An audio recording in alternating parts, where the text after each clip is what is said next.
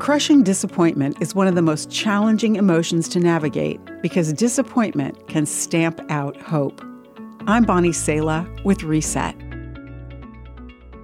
Natalia was devastated.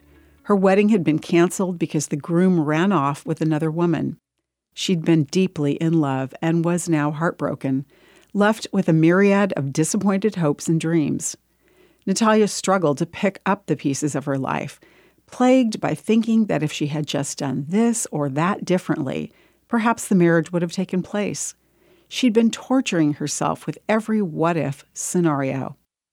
The Bible acknowledges that hope deferred makes the heart sick.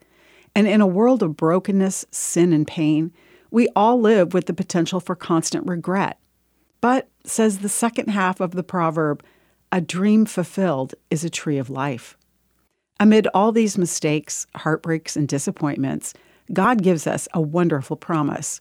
He says that you can't derail His plan for you.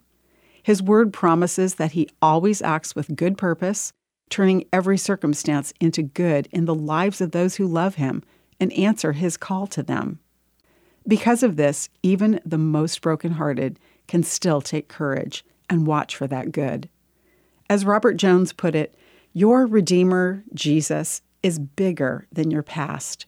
He is not discouraged by the mess of our circumstances, and we can worship God with hope in His promises. Whether it takes days, years, or decades, we will one day see how God has unfolded His good dream for each of His followers.